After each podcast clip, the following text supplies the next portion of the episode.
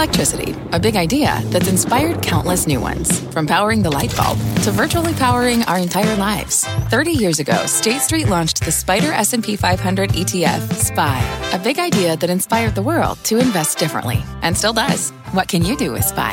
Before investing, consider the fund's investment objectives, risks, charges, and expenses. Visit ssga.com for a prospectus containing this and other information. Read it carefully before investing. SPY is subject to risks similar to those of stocks. All ETFs are subject to risk, including possible loss of principal. Alps Distributors Inc. Distributor. You're listening to The Exchange. Here's today's show. Thank you, Scott. Hi, everybody. Welcome to The Exchange. I'm Kelly Evans. Here's what's ahead of us.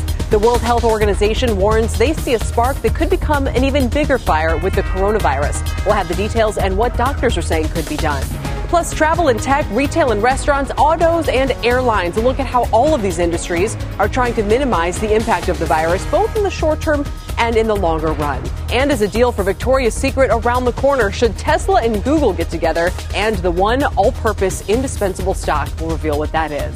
We do begin with the markets, though, which are surprisingly resilient with all this going on. Seema Modi has the numbers. And that's the big question. The market was able to overlook some big worries last week, Kelly. Will that continue into this week? Right now, stocks are extending uh, last week's big gains. We're up fractionally across the board with the NASDAQ up about six tenths of 1%. Technology, the second best performing sector. But take a look at the defense ETF a new record high for this ETF thanks to better than expected earnings from Lockheed Martin, Northrop Grumman over the past two weeks. You can see already this ETF ETF is up about 7% so far this year. A lot of movement in the real estate investment uh, sector as well. Simon Property shelling out about $3.6 billion to take control of Taubman Centers, the operator of 26 shopping malls in the U.S. and Asia. The deal would pay Taubman uh, shareholders a 51% premium to its closing price on Friday. You can see that stock up 53% already today. Kelly, back to you. All right, Seema, thanks for now. We begin with the very latest on the coronavirus and the massive impact it's having on industries and companies around the world. Our panel of reporters and experts is standing by today. Meg Terrell is here with me on what we know at this hour about the virus.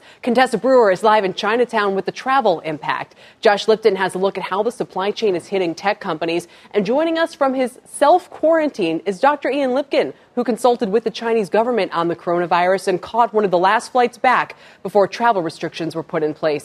Uh, great to have all of you here. Meg, let's start with you. And what do we know? Well, the numbers right now have topped 40,000 confirmed cases. The death count is at 910. Uh, over the weekend, that surpassed the number of deaths from the SARS outbreak in 2003, which was just under 800. The World Health Organization holding its daily press briefing this morning, noting that 99% of the cases are still in China. And for the most part, most of the cases are mild. About 20%, they say, um, are severe. Now, they did point out something. They said in recent days they've seen uh, some concerning numbers in terms of pockets of human to human transmission uh, in France and the UK, uh, where they said there wasn't travel history to China. Dr. Tedros, the Director General of the World Health Organization, saying the detection of these small number of cases could be the spark that becomes the bigger fire. But for now, he said it's only a spark. And he said efforts need to be directed at containment. There's a window of, op- of opportunity to keep that from just being a spark and hopefully not a bigger fire. You know, the, the WHO itself had come under some criticism for how they've handled and labeled past epidemics or pandemics. How are they handling this one differently to be more careful about what they're saying? Because honestly, even reading a quote like that to me sounds a little bit like scaremongering. I know that's not their intent, but I mean, if they're trying to catch everybody's attention in a good way to be careful, that's one thing, but how do they make sure this doesn't turn into a panic unnecessarily? Well, they're certainly trying to be measured, uh, but they are trying to give people the most up to date information. And what they are saying is that could be concerning and that people need to act quickly to try to contain this where they can. They're trying to make sure that health systems are on alert, doing everything they can to try to contain any potential spread. And in terms of next steps, tomorrow and Wednesday, they're convening a meeting of scientific experts from industry, research uh, across the spectrum to try to establish a blueprint for research into diagnostics, therapeutics, and vaccines. They say this meeting is oversubscribed, and we can, we've confirmed a number of companies that are going to be attending this either in person or on the phone. Uh, from that crop of companies, we've been reporting who are working on this. Fascinating. All right, we'll see if they can uh, come together for some solutions. Meg, thanks. The impact on the travel industry has been huge, felt everywhere from land to air to sea. And Contessa Brewer is live in Chinatown and New York City with this piece of the story. Contessa? Yeah, Kelly, last year, Chinese tourists spent $12 billion in the United States, according to the China Outbound Tourism Research Institute. 2 billion of that was spent right here in New York. So, as you might imagine, those travel restrictions barring Chinese tourists from entering have had an immediate impact. We talked to eWorld Tours, one of the busiest tour operators here in Chinatown. They said that 60% of their business comes directly from Chinese tourism, and so that has evaporated. And then it's not just Chinese tourists and their absence that is making a difference. Sino American Tours relies mostly on the greater New York City area for its customer base. It says its business is down 10% year over year, largely because their tours to Hong Kong or Macau have been canceled, but also because there's just this general fear about coronavirus that's concerning travelers. In Chinatown itself, the fear is palpable and it's having an impact. We talked to one restaurateur who told me business is down 70% year over year. We see less uh, tourists, less locals coming to the restaurants, and just looking at the street itself is very empty itself. It's like a ghost town. It hurts us, you know. It came uh, like a curveball out of the blue uh, just before the beginning of the year and has shocked us. And uh, we saw a Lunar New Year celebration here in New York City's Chinatown that was well attended, but nothing like it normally is. Still, they're thankful that it went on because in Miami, for instance, there was a celebration that was entirely canceled because so many vendors had expressed concerns over coronavirus. The real question is now how long does this linger? How far does the impact go? Because, for instance, eWorld Tours told us they're no longer sending tours to Las Vegas or Niagara Falls because the Chinese tourists are just are not here to support it, Kelly. Contessa, not to mention, there's been a lot of criticism about how the cruise industry has handled passengers on its quarantine ships, including the one that docked uh, in Bayonne over the weekend. And yet, I have to point out the CDC said those four passengers who were taken off do not have coronavirus. Right. They had the flu. But at this point, the heightened concern is palpable, and they're taking every precaution to make sure that passengers stay safe. Yeah. All right, Contessa, we appreciate it. Thank you, Contessa Brewer. Now to tech, which the market is watching closely and where the coronavirus is disrupting the heart of electronic manufacturing. Josh Lipton has the latest. And Josh, these headlines on Foxconn have been pushing us around uh, in terms of, you know, even the Dow, the NASDAQ, and the S&P today. Yeah, that's right, Kelly. So Apple investors are clearly focused on Foxconn, and for good reason. That is the largest manufacturer of Apple devices. Reports suggesting that its factory in Zhengzhou is back open for business, but that only 10% of workers have returned. Still, that is important because this plant is described as the most critical iPhone production site. It's located only a couple hundred miles from the epicenter of the outbreak in Wuhan, and Reuters now says that another important Foxconn plant in Shenzhen is coming back online Line 2, resuming partial production tomorrow. China is also a key consumer market for the company. Apple operates 42 stores there. Now, beyond Apple, what does this virus mean for semis? That's another question for investors. It really does depend on the length and breadth of the outbreak, but analysts do estimate China is responsible for about 35% of chip sales and perhaps 30% of semi consumption. Kelly, back to you. Okay, Josh, thanks. We'll continue to watch those headlines closely. Our Josh Lipton. For more now, I'm joined by Dr. Ian Lipkin. He's director for the Center uh, for Infection and Immunity at Columbia Mailman School. Uh, doctor, it's great to see you. I, I, know you've worked with the Chinese government during the, and the WHO during the 2003 SARS outbreak, and that you're under self quarantine right now because you could, just got back from China last week. Um, what did you see on the ground? Because you couldn't even get to the epicenter of this, could you? No, if I'd gone to Hubei province, uh, it really would have been much more difficult to get out. No, um, I was in Guangzhou and Beijing, but with meetings with people from the national CDC, the Guangzhou CDC, scientists from all over the country with whom I met in Guangzhou and in Beijing. The cities are deserted, as you might imagine. Uh, all the stores are closed. It's daunting just to go through activities of daily living. And as you said in the earlier two segments, this has had enormous impact on manufacturing and we look uh, most importantly at just how deadly this virus is. So, uh, correct me if I'm wrong, it's more transmissible, it spreads more quickly than SARS did, uh, but it's less deadly. Is that right? So, it's a, it, there are many different ways of looking at it. Let me try to break it down. Um, we have a mortality rate for SARS and for MERS. Uh, we know that for MERS it was uh, much higher than for SARS. This one appears to be less deadly than was either MERS or SARS. we don't actually have official mortality rates because we haven't fully defined the denominator. To do that, we need to use antibody tests so that we can figure out who might have been infected but not manifested signs of disease or been characterized with a polymerase chain reaction test, the nucleic acid test that they're now using for discerning who's infected.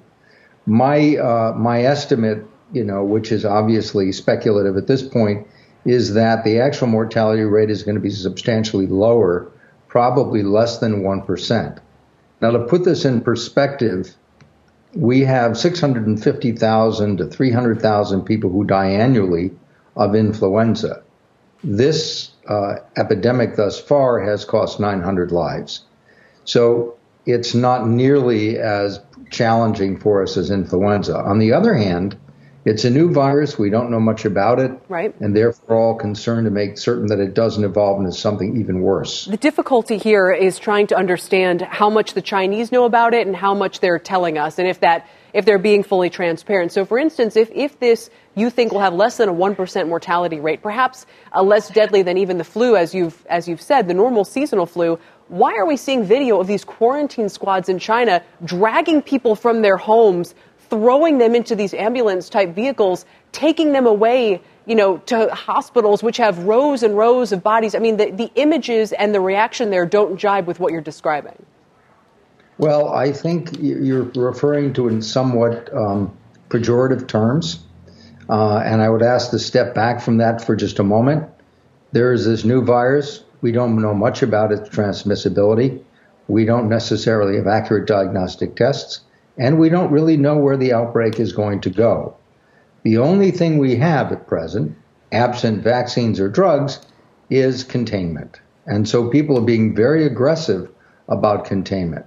Now, with respect to transparency, there are two aspects to that. Are they sharing everything they know? And are the other questions, how much do they know? So I'm working on the scientific and public health aspects of this. I can tell you that there is a lot that we don't know. So what may be taken as lack of transparency may be in fact ignorance of what's actually going on. And over the next weeks, we will have a much better handle on that. So we are working very closely with them, trying to improve their diagnostic tests and find ways in which we can better define who is infected and who's not. Those pictures are absolutely horrific. I agree with you. I just don't know that there's any alternative other than containment. And if people refuse to participate voluntarily in containment, um, then uh, you know I guess there are some measures that you know we we would like not to see. But I don't have any solution for that other than containment at present. So finally, doctor, are you going back to China once your self quarantine ends, or are you going to stay here and assist how you can? Um, I am sending staff back over there again next week, and I anticipate I'll be going over again with certainly within the next month there's an enormous amount to do, uh, and the suffering is it's you know it's impossible to explain. All right, Dr. Ian Lipkin, thank you for your time today. We, we greatly appreciate it. I appreciate your support. And for more on the coronavirus, tune in to CNBC's special report. Outbreak Coronavirus will be live tonight at 7 p.m. Eastern Time. And here's what else is still ahead on the exchange. Coming up. The stock market seems to be waving off any fears of a coronavirus impact, but it continues to be a big subject during earnings calls. Are investors underestimating the fallout? Plus, the name that some are saying is the market's indispensable all purpose stock. And could Tesla be a good acquisition for Google?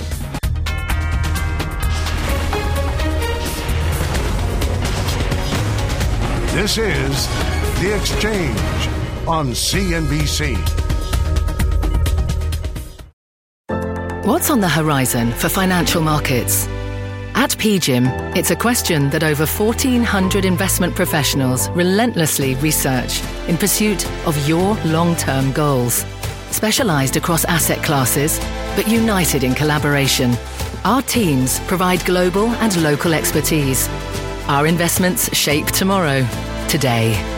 Pursue your tomorrow with PGIM, a leading global asset manager.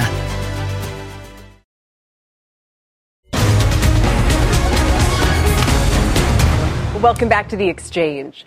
Since the initial shock of the coronavirus outbreak, the major averages have all recovered from their worst losses and then some. In one tumultuous month, the Dow is up 1%, the S&P up 2%, and the Nasdaq up over 4%. But the view from the bond market is starkly different. Over the past month, the yield on the 10-year Treasury note has plummeted by 15% to just about 1.55%. So are stocks underestimating the coronavirus impact to the global economy? Let me bring in John Augustine. He's Chief Investment Officer of Huntington Private Bank, and Quincy Crosby is Chief Market Strategist at Prudential Financial. And it's great to have you both here. Quincy, is there a, a divide in what these two major markets are telling us? Well, the, well, there is technically there is, but you have to look for the reasoning. Why is money has been pouring into the Treasury market, obviously along with gold as a safe haven move. And so that obviously pushes the yields down. But even before that, as long as you have negative interest rates in the Eurozone, as Japan is trying to push the 10 year up to zero, money is going to be coming into the U.S., regardless of this extra fear trade. That's an interesting point. So, John, in other words, if money's coming into the U.S., it can both push our bond yields lower and push our stock prices higher at the same time, right? And this is just a recent example of this trend, which is a decade plus in the making. Yeah, and you're right, Kelly, and the dollar's caught in the middle there to, to echo what Quincy was talking about. So we've seen the dollar move up slightly. So we don't think stock market's getting ahead of itself. We think actually there's extra buyers in the bond market, and that's what we're seeing right now. So where would you be positioned, John? Uh, where, what would your advice be to investors? Well, first off, you're going to have to be patient, just as we did through SARS 2002, 2003. Second off, there is going to be a pause. We, we don't know yet how to handicap the pause in economic earnings, or excuse me, in economic activity or earnings for companies, but we know that's going to be coming out over the next couple weeks. Our economic and equity team are watching that. What we did do, Kelly, was earlier this year, pre coronavirus, we actually moved up our weightings to large cap growth and developed international. Those were two spaces we saw where returns were coming from, okay. and we wanted our clients to participate. So we're still there. Yeah, and those are those are not uh, secret parts of the market either, especially no. large cap growth no. stocks. Uh, absolutely stalwarts leading us uh, higher and higher. Quincy, would you be in those strategies as well, or, or how would you play uh, the markets here? I like domestic right now, mainly because we don't know how this, how long the, this is going to last. We call it the duration. So you want to be, be safe. You may want to have some money in treasuries, money in gold, and if treasuries are going to go down, utilities, which had been overbought, still getting a bid. But, but the other thing is the dollar, as, as just mentioned. The dollar was trading at the lower band of its trading range, and that helped emerging markets. Mm. It, it helped international. The Dixie just hit 99, and, and, and the question is, does it continue to rise, defying expectations? Sure. That is a negative for emerging markets and it's a negative for international. So maybe we would hold off. And also for emerging markets, they need China to turn the corner. Uh, they they get 20 to 30 percent of their supplies. Those who sell to China, you have a stronger dollar, mm-hmm. even though China needs the beef and it needs the pork and the soybeans but overall, I think it's going to become very attractive. I think the dollar will weaken if the Fed, Jerome Powell, even suggests we may see a rate cut. Okay. And that would uh, reinforce what the Fed funds futures market is saying. Sure. It so could weaken the dollar. So, in other words, you're saying to people, kind of watch the dollar here, don't do anything yeah. in, until or unless it, it weakens a little bit, yeah. and then maybe look for some opportunities. John, we've had a couple of guests in the last few weeks talk about uh, buying Chinese stocks, in fact, buying Luckin Coffee, for example. I mean, the, there's been uh, a lot of pressure on names like that. Uh, would you look at, I mean, you mentioned developed international stocks. Where, where would you be placing your money outside of the U.S.? So primarily we'd be in Europe. In Asia, as Quincy talked about, we just don't know the hit there yet. We don't know the economic hit. We know 35% of the emerging market index is based in China. Actually, we've been impressed by the resilience of that index recently. We would not be located directly in China. We would be going more with active managers in emerging markets. But for now, we would favor really uh, not staying out of, but being more or less benchmark, slightly less than benchmark in emerging markets. Baby step in, as Quincy talked about, as we see how other things develop. Because 2003 was a good year for emerging markets after SARS cleared. We hope, we hope the same comes true here. All right. Thank you both. We appreciate it today. John Augustine and Quincy Crosby. Coming up, why this stock has become critical to the market, the name, and what makes it so important are ahead. Plus, L Brand's wings may soon get clipped, but the stock is taking flight. We'll have the latest of the company's Victoria's Secret brand nearing a sale. And a reminder you can always watch or listen to us live on the go no matter where you are or when it is on the CNBC app. The exchange is back in two. People today can spend half their lives over 50. So it's good to be financially ready for what's important to you as you get older, like a family vacation. Or starting your dream business. Welcome to Connie's Coffee. How may I help you? AARP's trusted financial tools can help you plan for whatever your future holds. That's why the younger you are, the more you need AARP. Start planning today at aarp.org/moneytools. This podcast is supported by FedEx. Dear small and medium businesses, no one wants happy customers more than you do. So you need a business partner just like you. Like FedEx, who understands your passion for serving your customers because they have the same commitment towards you. That's why FedEx offers you picture proof of delivery, packageless and paperless returns, as well as weekend home delivery to 98% of the U.S. on Saturday and 50% on Sunday. See the FedEx service guide for delivery information. What's more, FedEx Ground is faster to more locations than UPS Ground. Trust FedEx for timely deliveries. See what FedEx can do for your business. Absolutely, positively FedEx.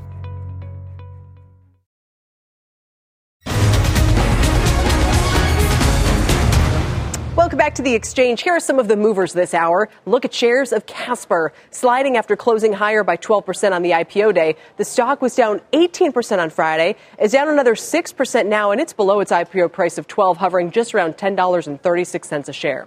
Meantime, shares of Lyft are jumping after an upgrade to buy at North Coast Research and a price target of $60. Lyft is up 23% lately and is scheduled to report earnings after the bell tomorrow, adding nearly 7% today. Roku also higher after positive comments from analyst at D.A. Davidson.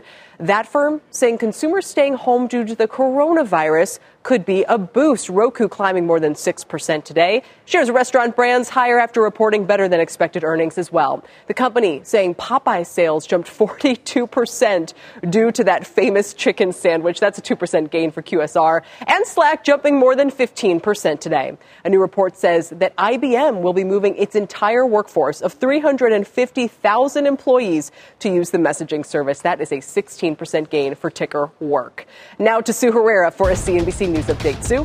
Thank you, Kelly. Here's what's happening at this hour, everyone. Attorney General William Barr expressing his outrage at the attempted assassination of two New York City police officers over the weekend.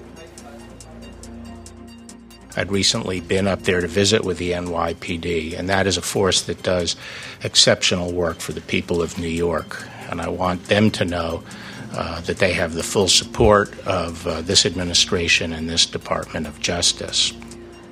A judge dealing a blow to Michael Avenatti's attempts to limit his testimony if he testifies at his New York City extortion trial. He ruled that allegations of lies and deceit involving past clients are highly relevant.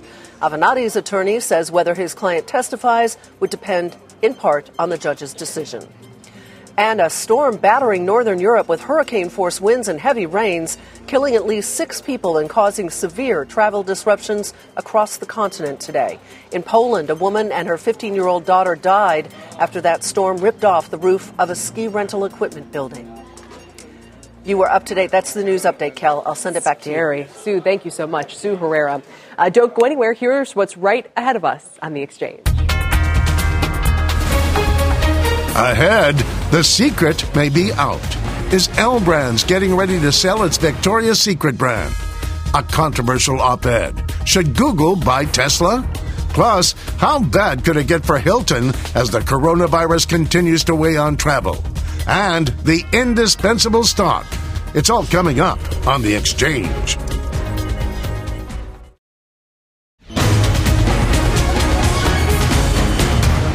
Welcome back. Let's catch you up on a couple stories that should be on your radar as well today. It's time for Rapid Fire. And here to break down the headlines are Courtney Reagan, Robert Frank, and we welcome back Seema Modi. Uh, first up, L Brands is apparently nearing a deal to sell Victoria's Secret to private equity firm Sycamore Partners. For more, let's bring in CNBC.com business reporter Lauren Hirsch. Come on down, girl. Uh, you broke this story. I did. And it sounds like the sale is imminent. And this is, is it going to be the end of Victoria's Secret, or does Sycamore think they can, you know, re- revive it, so to speak? So Sycamore is a really interesting firm. I don't know how familiar you guys are with it. Courtney, you're a retail reporter. You remember when they bought Staples. Yeah. The thing about Staples is a lot of private equity firms passed on that deal because it was, it seemed kind of out of date. Who goes to Staples anymore? Sycamore had this vision. Hey, they still have this wonderful B2B business. We'll buy it for this business and then deal with the retail business. Obviously, Victoria's Secret isn't Now, exactly. wait, is that working for Staples, first It appears to be. Really? And, and I will say in 2018, they, they raised a huge fund, their largest yet. So they're really known for being creative and strategic. Now, I don't think they're buying Victoria's Secret for its business, Business to to business, business. angle. I hope not. um, but I would suspect they have a non-obvious angle in. The interesting history they have is they actually bought this sourcing business that used to be part of Limited Brands, which was L Brand's Okay. predecessor. So they have some history there. They've used that sourcing brand to build up its retail business.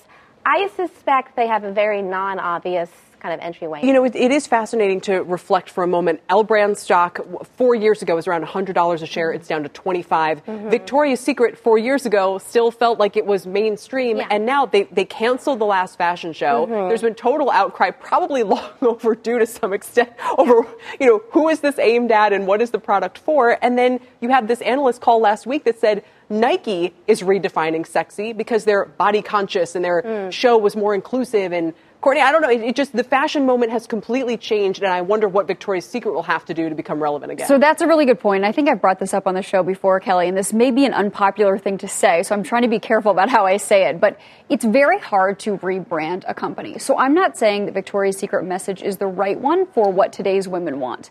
But I think it's pretty hard to take Victoria's Secret and turn it into an unsexy brand Right. and be successful. I just don't know that you can do that well. Now, Lauren's point is great that Sycamore is creative and that its founders come up with some interesting ways to do things. So I am really looking forward to what that means. But as far as the Victoria's Secret brand, how do you how do you change that? Like you can't mm. that is the brand's DNA is sexy. And if that's not popular with consumers I would like Robert to reflect a moment on why unsexy no. is the new sexy, Robert. Do you get what I'm saying? No, no, no, I, I, I agree with Courtney. I think it's really difficult when you've gone so far in that direction Yeah. to then sort of change direction totally. But the other interesting part of it is how much of the whole Epstein sort of New York Times expose where there's all this cloud around the company from a moral perspective. Great point. As a woman, sure. Do you, even if they kind of change the image, there's just so much stuff around it that as a woman, do you ever want to patronize this company again? And maybe that's a small group, but I think that's an issue. It's a great question. I can tell you a couple of things. One is, you know, pressure for Victoria's Secret and Bath and Body Works, which L Brands also owns.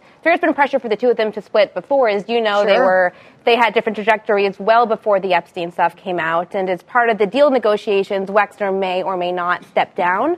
So it'll be interesting to May see. or may not. I You thought gotta- it was- you He's in gotta I mean, he's he's in talks too, and he's considering it. But you know, you know, You got to deals work. figure he's right. out, right? You got to It's, figure it's a they got to safe bet. It's Yeah. a safe bet, but you wonder if that solves the problem. Are you hearing before we move on anything else about whether they view mall-based, uh, you know, retail footprint as an asset or as I, I, they can't be reinventing the wheel altogether if they're going to make money on this, right? Well, there is real estate, and I don't honestly know the exact. I don't know how much this company owned, um, a but there is. thousand, what, over a thousand stores. They're like they've in every got to, Yes. they've got have a to bring that down. And I'm sure I would. I don't know for sure. It's likely, you know, having covered retail, it's safe to assume it would make sense for them to do that. To, to keep the stores or to whittle them to whittle it down, and they have been whittling, and it would make sense to further whittle. Right. I, it's going to be a fascinating one to watch. We appreciate it. Lauren, thank you Thank so you much. Like I said, I'm kicking you off. All right. uh, next up, Hilton is set to report Q4 earnings before the bell tomorrow, and they're the first major hotel operator to report since the deadly coronavirus outbreak in China. It could be a rough go because China, Seema, was Hilton's fastest growing market last year. So just when they had made a decision uh, to double down here, a big setback, it would seem. Yeah, and we have industry data that already shows a 75% decline in hotel occupancy in the mainland uh, over the pa- over the last two weeks in January. So now the question is, to what extent has that hurt? Hilton's operations on the ground there, so that will certainly be a topic of conversation with CEO Chris Nassetta on the earnings call tomorrow. Most analysts expect Hilton to guide lower, so to bring down their 2020 guidance, and that will likely be the same for Intercontinental and Marriott as well, because to your point, China has been the fastest growing market for all of these hotel operators. They're trying to really ca- uh, capitalize on this growing millennial audience, and also China also becoming a bigger destination for tourists in general. It's not just Instead of them outbound; leaving to it's Americans, elsewhere. Europeans going to China to really visit the country, and Right. because of that, all these U.S. operators have been building out their footprint there to captivate. But Seema, explain to me, none of these stocks seem to be acknowledging any of this. I mean, if you look at these stocks since the coronavirus first became public, yeah. I mean, they're basically flat. It's they haven't the market really overall. Down. You're right, but especially the but hardest especially hit. Especially yeah. hotels. I mean, it yeah. just makes no sense so me. here's the thing: even though China is the fastest growing market for most of these hotel operators, they still make about half of their revenue here in North America. Right. So that will also be a big question for Hilton. Has but the North America, even before just affected this, China, but also U.S. and European sales? That will be a big question. Right, but even before well. this, North American market was was fairly weak. I mean, mm-hmm. it had a weak 2019. And you look at the Chinese tourism coming to here, Asian tourists coming here. I mean, it's all a big flow. It's not like, well, we can sort of isolate this one market. China's not huge, so therefore the U.S. won't be affected. I mean, just strikes me as these stocks should be reacting more, especially if we could see some surprise in the earnings guide. And the options market is uh, predicting a 6% move in Hilton's mm. stock, either up or down, depending on what we get from earnings. So let's see, to your point, maybe we'll see the price action after earnings come out tomorrow. Yeah. I just sort of wonder we talk a lot about this being a temporary disruption. And so if you're a hotel operator and you lose that stay, does it get made up? Does that business trip come back? Do people reschedule vacations or is it lost altogether? Right? right? Manufacturing, said, well, it seems like it's delayed. Right. Or if you said, okay, I'll go in the sure. fall, but you might say, I'm not going to go to China for a few more years now, right. or maybe right. it's not a good idea to take my family there, period. And sentiment is a hard thing to assess. There's no real metric, right, to gauge mm. how the American consumer is feeling Twitter. about traveling right now. I just talked to my mom and see what she says, but she is very scared. But I was no, saying, I'm so, saying. so the mom indicator, she's a no go to China. No, no way. But again, that is not the uh, I don't know. Moms, are, moms have good indicators for a lot of things. To it. Yeah, Midwest moms are, are good for a lot of things. When when she gets comfortable again, we want we want the exclusive. Uh, how about this? A controversial new op ed in Forbes today on Tesla, the magazine laying out a scenario for Google to acquire the company.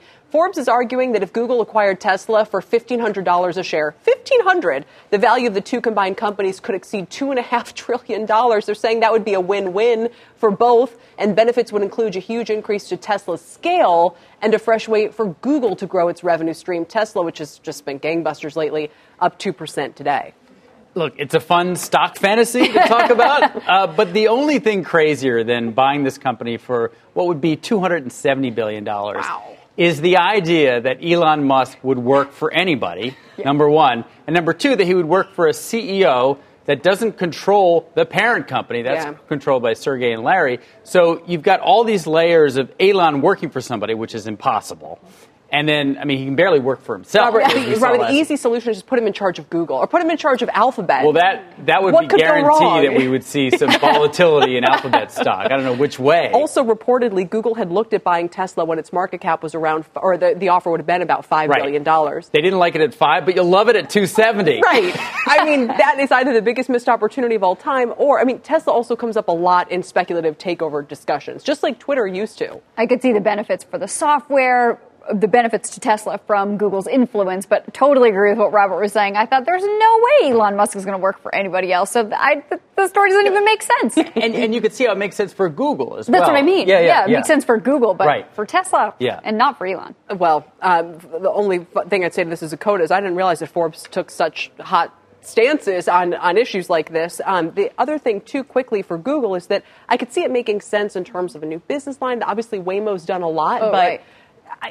synergy wise, I mean, could you see some compelling case, Robert, for so Google the, needing the compelling case is that if we look at Tesla further out as a data collection company, as you look at a company that is right now gathering all this data on all of its cars, more than any other car company, and eventually that translates into autonomous. Google Google's ability to both co-collect data hmm. At the same time and to use that data that would be a two plus two equals five, I hmm. think. But it just you know the personalities are not going to let it. Yeah, it equals two and a half trillion. Uh. Interesting. All right, finally, before we go, Parasite made history at the Academy Awards last night by becoming the first foreign language film to ever win Best Picture. They also took home awards for Best International Feature, Original Screenplay, and Director. Uh, but it didn't just clean up at the ceremony. The film behind the movie, uh, studio behind the film, Barunson Entertainment and Arts is publicly traded, and shares jumped 19% on this win. They trade on the South Korean Stock Exchange. Just a fun little coda. Had they run up into the into the Oscars? I don't believe so. I think this is all being captivated today on this one day stock performance. But in general, I mean, it's great to see these international foreign films get that level of recognition at the Oscars versus these smaller sort of a big, movie like- festivals like Sundance. I mean, I'm now treating Seema like she's the expert on South Korean filmmaking, but is, is there a big industry there that has potential for other, you know, or is this kind of a one-off? Uh, I believe it's growing from what I read today, uh, but in general in Asia, I mean, I can speak to Bollywood in India, the Right. largest cinema player. Uh, you know, you're starting to see a lot more content come, not just out of uh, these Asian markets, but also demand increase here in North America for these types Did of anyone films. here actually watch I did. Parasite? I did. Was it good? Yeah, I thought you it were was, going to say the Oscars. You it saw was, Parasite? Parasite was very good. Don't want to ruin it for anyone that hasn't seen it. It um, it has a little bit of everything. It's it's kind of a comedy. It's sort of a drama. It's kind of a thriller, and the end just really catches you by surprise. Do you think it, it deserved Best Picture? Uh, I do. I do. My husband and I both actually thought it was really, really good, and we we thought it could definitely be a contender. At the last minute, I picked 1917 because I thought probably more people have seen it. If you're an Academy voter, maybe you're more likely to go to the English language because a foreign Was film was never won. an unofficial bet thing that you had going, or because now there's no, you know, this, the CNBC Oscar poll that we I all- didn't even know about it. I- every year. Anyway, Being left out. Anyway, but in a big uh, way. My final. Did anybody here watch the Oscars? I'm guessing you did. Yes, then. I watched all of the it. beginning. I watched the first one 20. moment where Martin Scorsese was falling asleep for Eminem, and that was worth the entire night for me. That was that was golden. I love Eminem. Anyway, thank you all today, Courtney, Robert, and Seema. Coming up, the nation's doctor shortage is expected to climb to 122,000 by 2032. And the Department of Veterans Affairs, the VA, they're certainly not immune from this. We're going to take a look at a new program designed to help them uh, with caring for the country's millions of veterans. As we head to break, take a look at shares of Alphabet, speaking of, and Amazon, both hitting all time highs today as the trillion dollar club continues to grow. We'll be right back.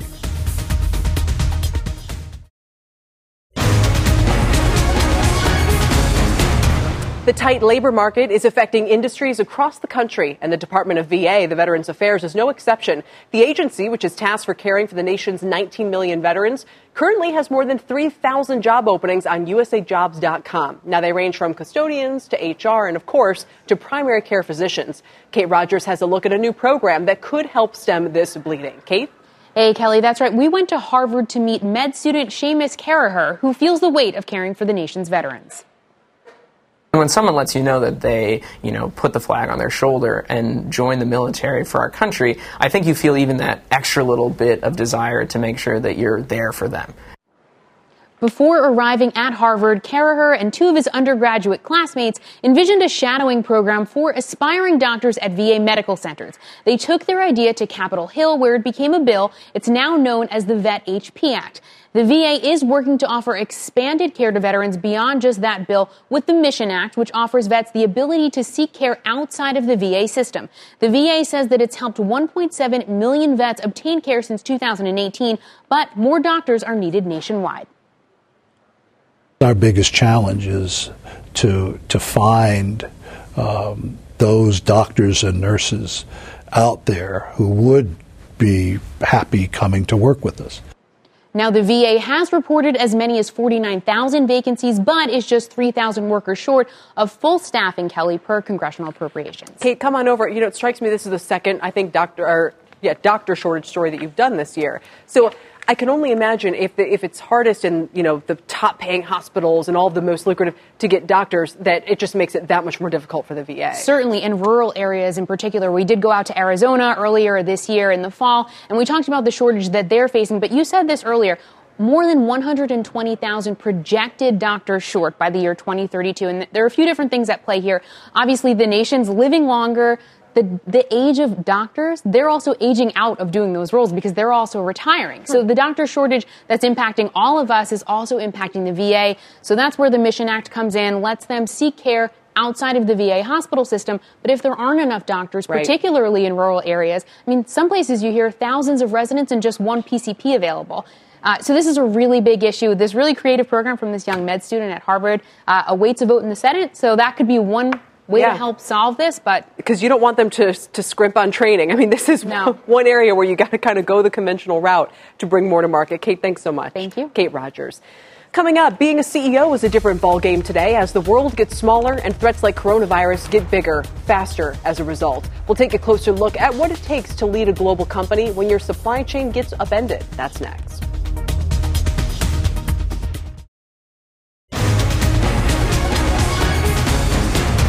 Welcome back. China trying to contain the coronavirus outbreak as cases continue to explode there.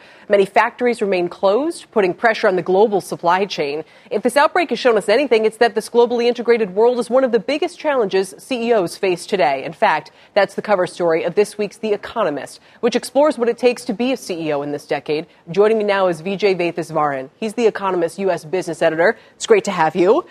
And uh, your point about CEOs is much larger than this, but this is emblematic, is it not, of how much more difficult the role has gotten? Every generation of CEOs thinks it's never been as hard as it is for I'm for sure us they now. do, right? yeah. uh, but there are some distinct challenges now, and one of them certainly is grappling with a new uh, manner of globalization. For 30 years, globalization was taken for granted. Supply chains just grew longer, and products got cheaper. You just sourced to where it was 2% cheaper each year. But what's happened is, uh, and even before the coronavirus, uh, we began to deglobalize. The, uh, even before President Trump, with his uh, tariff war, we began to see the supply chains were beginning to uh, rearrange themselves for uh, business and economic reasons. And so uh, CEOs and boards had to deal with hey, it's not just cheap China anymore. do we think about Mexico? Do we think about regionalization? In part because of innovation. In, so a, in a way, what you're a, saying is that it would have been easier in the past to just make a cost driven decision. Exactly. And they can just say, hey, it's cheaper, we'll sign off on that. And now the it's mu- it's much Now, more subject to discretion, right, or risk driven. And how do you balance whether you should be in Vietnam versus Bangladesh versus Mexico or what That's have right. you? And one of those risks we now see, of course, is, is a disruptive event like a coronavirus, but it could be natural disasters. We've seen Icelandic volcanoes, floods in Thailand. There are uh, other kinds of risks that have disrupted the supply chains. So this is now a board level, CEO level challenge. You have deep experience in China. You lived there for how long? About six years. Okay. What do you think about the outbreak, the way the Chinese government has handled it? You know, at the beginning of the hour, we spoke with a doctor who, who admitted that, it, as it appears, these quarantine squads are going house to house and pulling people out of their homes in some cases. Is that an example of China's ruthlessness working to protect public health? Um, or is it just that this entire episode uh, indicates some of the weakness of the Communist uh, Party and, and the economy there? What do you think about how it's all played out? So when we think about it from the business mindset, uh, typically what economists do is they look at the last story. They study SARS. They say, well, we know that by and large these kinds of outbreaks tend to have a short term effect after a quarter, maybe even a bit of a rebound. So most economic forecasts are pretty relaxed when they look at global economy. Um, I think this time is different in a couple of ways. One, the nature of this virus itself is still unknown. We don't know the numerator or the denominator when people are talking about infection rates. There are a lot of people out there who have not been tested or who are asymptomatic. So that's the first point is the numbers coming out of China we have to be a little bit careful with. Sure. It could be more widespread. And secondly, when they actually uh, go back to work, there's reports at Foxconn's factory in Shenzhen. I visited that mega factory. Uh, it's very impressive. A lot of iPhones are made there. Workers sleep eight to a room. And so when they come back, and uh, some proportion of them are going to have coronavirus, it's very likely to spike again in not only Foxconn but other factories. This is one of the concerns that we may see a spike when these draconian measures are eased. The second reason for worry is that these measures are unprecedented, as you point out. Sometimes they can be almost seem inhumane, but Right. they're doing it with the good intent uh, on behalf of the world to contain the virus. Well, the road to hell is paved with good intentions, so to speak. Yeah. Well, I mean, I'm, I'm glad that they are taking effective measures. We don't have a vaccine yet. We don't have a cure. Now, they should have done it six or eight weeks earlier rather than suppress the truth, punish the doctors that wanted to speak out, right? We can, uh, that's certainly true. But uh, these measures, can, you know, you can defend them at this point. But, but unfortunately, the, the, the measures themselves are having a strong economic impact that hasn't been factored into the models. And the third thing to think about is that uh, the panic, the fear of the virus, in part because of scenes like people being dragged out of their house, Sure. uh, is leading to a reaction. For example, you might say, what does the Mobile World Congress in Europe have anything to do with China? Right. Well, many companies are pulling out. right? Absolutely. And so we're going to see knock on economic effects, confidence effects. So longer lasting than in SARS. I think that's the danger. Vijay, thanks so much. It's Great good to to speak with you. Of course, we'll be reading more to get your perspective. Vijay V- Vaitheeswaran from The Economist. Coming up, take a look at this chart. The stock up more than 70% has become indispensable to the market. We'll tell you its name and what makes it so important. Stick around. Deeper data at CNBC. New construction plans for non residential buildings fell 2.7% in January, breaking a four month streak of gains. Still, reports were up 7% from a year ago.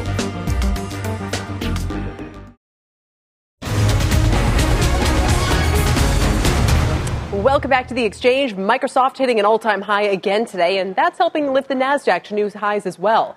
The stock's turnaround has had a lot to do with a shift in strategy that many others have followed software as a service. Mike Santoli joins me now from the New York Stock Exchange. Mike, it seems like a can't lose uh, approach here. It's working for Adobe, it's working for Microsoft, for Salesforce. Maybe they're a little bit different, but you name it. Can a story simply be this good? Uh, it can be this good, I think, as the fundamental driver and premise for why people are so enthusiastic about Microsoft. Although uh, I do think there's also an element of crowding and hiding into areas of the market and areas of tech that seem uh, less at risk to some of the big, scary macro stuff out there, right? Whether it's China exposure directly or it's the semiconductor cycle or anything else macro. So I think you could have a great fundamental story, and Microsoft clearly does, right. but also have it at least at some point become a little bit overextended, a little bit overloved, a little bit overbelieved. Nobody knows where that point is, though. Now, I'm working on a hot take where Apple and Microsoft reverse their roles from that famous ad. Uh, you know, once I downloaded the Outlook right. app, Mike, and I'm raving. Anyway, that might be a, a bit ahead of itself. But here's what I want to know from your brain. What stops this? These companies are worth a trillion dollars already. Are we going to 2T? Can the business model somehow suffer a blowback? Is it business cycle risk? Is it competitive? Like, what could possibly stop these juggernauts? I don't know if it's really a one quarter stumble on the fundamental side that changes it, but it could just honestly be as simple as investor preferences shifting once again. Uh, all these dynamics that's getting people to love Microsoft for its cash flow yield and its buybacks and its its dividends and all this kind of bond, you know, it's sort of a stand-in for a bond out there. It benefits from a low yield, low growth environment. If that all shifts, it really just could be, you know, a brighter, shinier object comes along, and on a relative basis, Microsoft uh, backs off. So it's hmm. very difficult to say though what exactly is out ahead of Microsoft that could change this story, and I think that explains why it trades at more than 30 times earnings because sure. other people can't figure it out either. So we just got to wait for higher rates along with everything anything else, and that'll. yeah, it would seem something like that. All right, we, the wait continues. Mike, great stuff. Thanks very much, Mike Santoli right, at the NYSE. That does it for the exchange today. You've been listening to the exchange. Make sure you're subscribed to get each episode every day, same time, same place. This podcast is supported by FedEx. Dear small and medium businesses, no one wants happy customers more than you do. So you need a business partner just like you like FedEx, who understands your passion for serving your customers because they have the same commitment towards you. That's why FedEx offers you picture proof of delivery, packageless and paperless returns, as well as weekend home delivery to 98% of the U.S. on Saturday and 50% on Sunday. See the FedEx service guide for delivery information. What's more, FedEx Ground is faster to more locations than UPS Ground. Trust FedEx for timely deliveries. See what FedEx can do for your business. Absolutely, positively FedEx.